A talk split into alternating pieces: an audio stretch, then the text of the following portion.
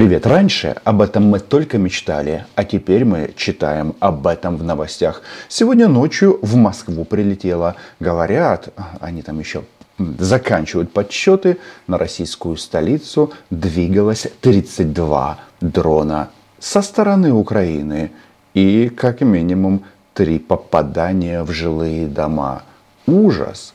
Сегодня на болотах будет такая истерика, что посмотреть это будет очень и очень интересно. Но уже есть первые заявления российских официальных и не очень лиц. Что касается будущего, оно на самом деле будущее есть у всех, только оно разное.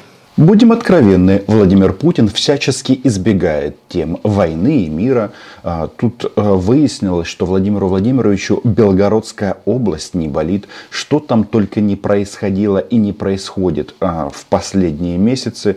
Но почему-то заявлений, оценок и, главное, каких-либо действий, которые нужно совершить, все это не прозвучало с уст Владимира Путина. Он сидит в своем бункере и, очевидно, думает о России. Когда он думает о России, в публичном пространстве мы видим российских нацисток пугающий, видимо, русских ролик нам, разумеется, не страшно. Это, Оля, тебе пока не страшно, но в какой-то момент прилетит обязательно или дрон, или ракета в твою собственную квартиру, потому что ты и твоя семья ничем не лучше киевлян, которых убили сегодня российские ракеты. Но тем не менее, у нас наконец-то начала м, организовываться жизнь по принципу ТЭЦ за ТЭЦ, налет за налетом. Между прочим, а вы не знаете, почему в Москве не объявили воздушную тревогу?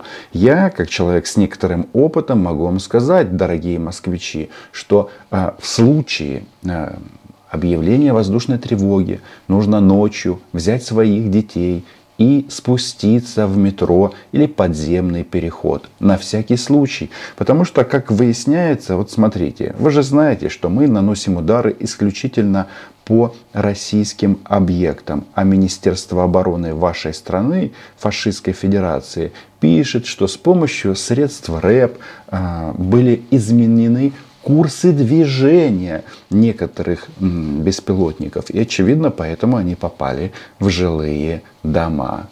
То есть, что получается? Путин опять взрывает Россию ну, посредством корректировки движения украинских БПЛА.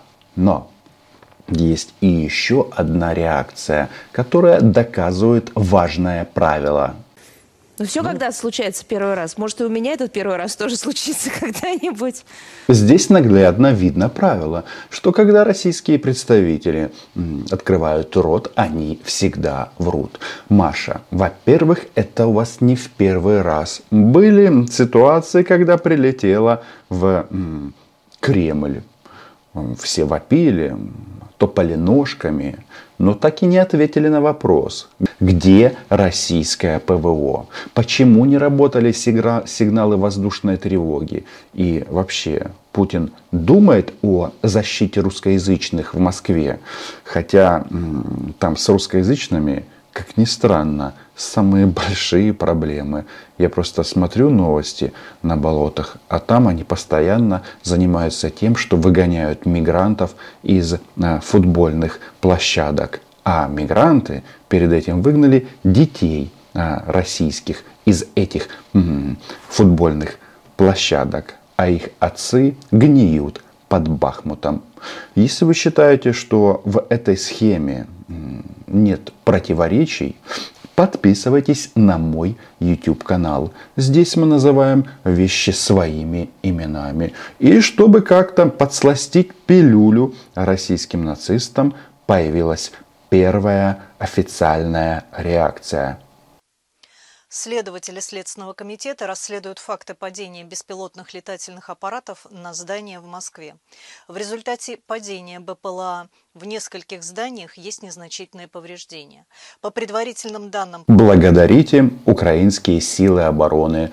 Но м, смотрим мы на эту женщину в форме НКВД и задаемся вопросом, а почему Следственный комитет докладывает о случившемся? Где Шойгу? Шойгу, где снаряды? Герасимов и так далее, и так далее. На месте работают экстренные службы города, следователи, криминалисты и эксперты Главного следственного управления Следственного комитета России по городу Москве также работают на месте происшествия. Устанавливаются лица, причастные к преступлению. Меня всегда забавляет, почему у них а, удары по Украине это что там проведение специальной операции, а когда прилетают к ним, они визжат, как, а, как Мария Захарова, и называют это терактом. Ну что за двойные стандарты? Вы хотели войны на территории Украины? Вы ее получили. Но нюанс в том, что тренд-то какой? Вот война на территории Украины сокращается и понемножечку, понемножечку перемещается в сторону российских болот. Чего я хочу? Я хочу, чтобы было так. Прилетело 50 российских БПЛА а-ля «Шахет» в Украину. Значит, сразу же в Российскую Федерацию отправляется обратка, ответка. И куда-то в сторону Рублевки. Кстати, сам факт того, что э, снаряды ложатся все ближе и ближе к хате, ой, простите, к избушке Владимира Путина, э, это тренд интересный. Он молчит, а снаряды ложатся все ближе и ближе. На самом-то деле это большой миф, что он живет в бункере. Точнее не так. Это был миф. А теперь а, Владимир Владимирович будет привыкать, опускаться все глубже и глубже в землю. Но вот этот вот принцип, согласитесь, тет за тец, а, налет за налетом – он правильный, он прочищает мозги, он заставляет задуматься вообще, что происходит. А, согласитесь, что война, что там за три дня мы проведем парад в Киеве, она затянулась, и все понимают, что Украину не победить. Все понимают, что а, еще чуть-чуть, и мы начнем их выдавливать с территории Украины. И что самое интересное, даже Сергей Лавров, у которого тоже когда-то было первый раз, начальник Маши Захаровой, он же прямым текстом говорит о том, чем закончится эта война. Спутник. Сергей Викторович, э, Дания и Нидерланды возглавят коалицию по обучению пилотов ВСУ полетам на F-16. Чем можно объяснить мотивы этих стран? Какова будет реакция Москвы на возможные поставки Украине американских истребителей? Здесь нужно отметить, что Сережа, Сережа Риббентроп, он в данном случае в Кении. Именно там дается эта пресс-конференция. И знаете, в чем ее особенность? Обычно, если Лавров, да и не только Лавров, если люди проводят совместные переговоры, то и пресс-конференцию они проводят совместную. Но вот наступил момент, когда даже в Найроби а, брезгуют стоять рядом и что-то заявлять для прессы с Сергеем Лавровым. Как вам такой ход? Илон Маск был, был бы хм, очень и очень удивлен. Так вот, насчет поставки Украине самолетов. Это, во-первых, из области мы еще не начинали. А во-вторых, давайте скажем прямо, зачем Запад поставляет Украине оружие? Для того, чтобы уничтожать российских оккупантов. Тех самых, которые приехали, например, из города Москвы, а, в украинские степи, и украинские леса. А это, как выяснилось, опасно для жизни. Ну, Сережа, какие версии, для чего Дания и Нидерланды поставляют Украине самолеты? Ну, что касается Дании и Нидерландов и их, э, так сказать, намерения быть в первых рядах э, тех, кто тренирует украинских пилотов, работать на Э, западных самолетах. Но, наверное, здесь прежде всего желание понравиться гегемону. Э, эти страны проводят, активно проводят в европейских делах, на европейских форумах линию Вашингтона прежде всего. Эту жвачку мы слышали неоднократно. Тут вопрос в другом. Как это поможет российскому военнослужащему выжить? То, что гегемон, США, Белый дом и так далее – центр многополярности, ну и весь этот бред, который несут российские свинка, собачка, триколор, ну и в частности российские дипломаты. Так вот, гегемон а, вы наш почувствуете на себе в полном, в полном объеме.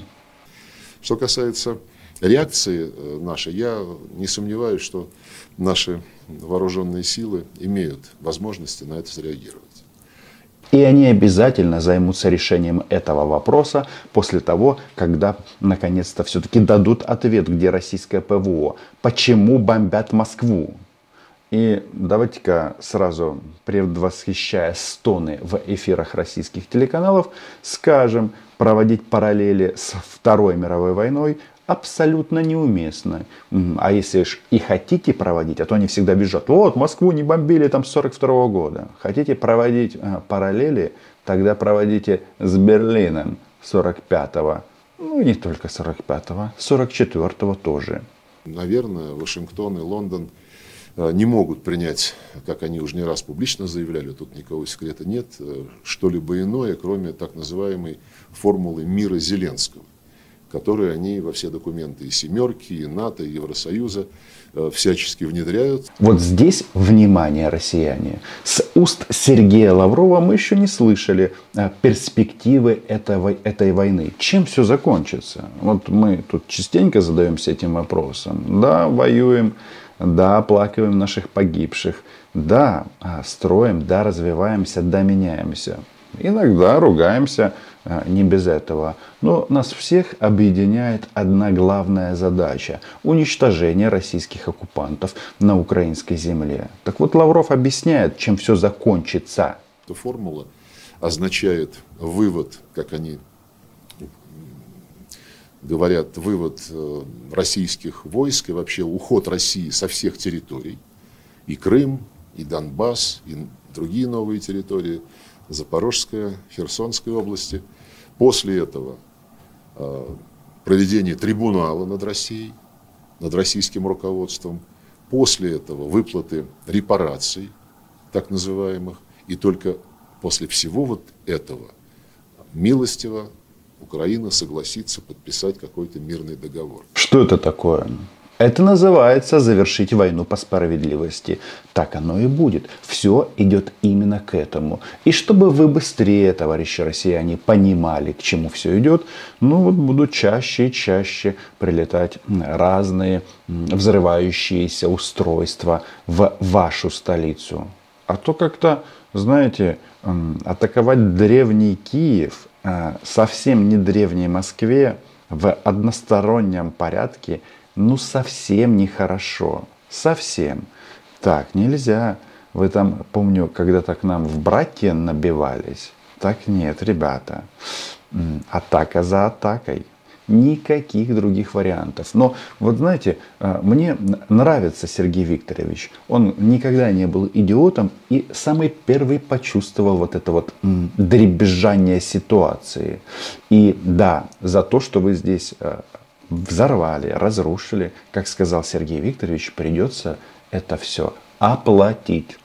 Мы восстановим все сами. Криворуких россиян сюда допускать точно никто не будет. Ну а вывод войск это must have. Must have. Еще раз.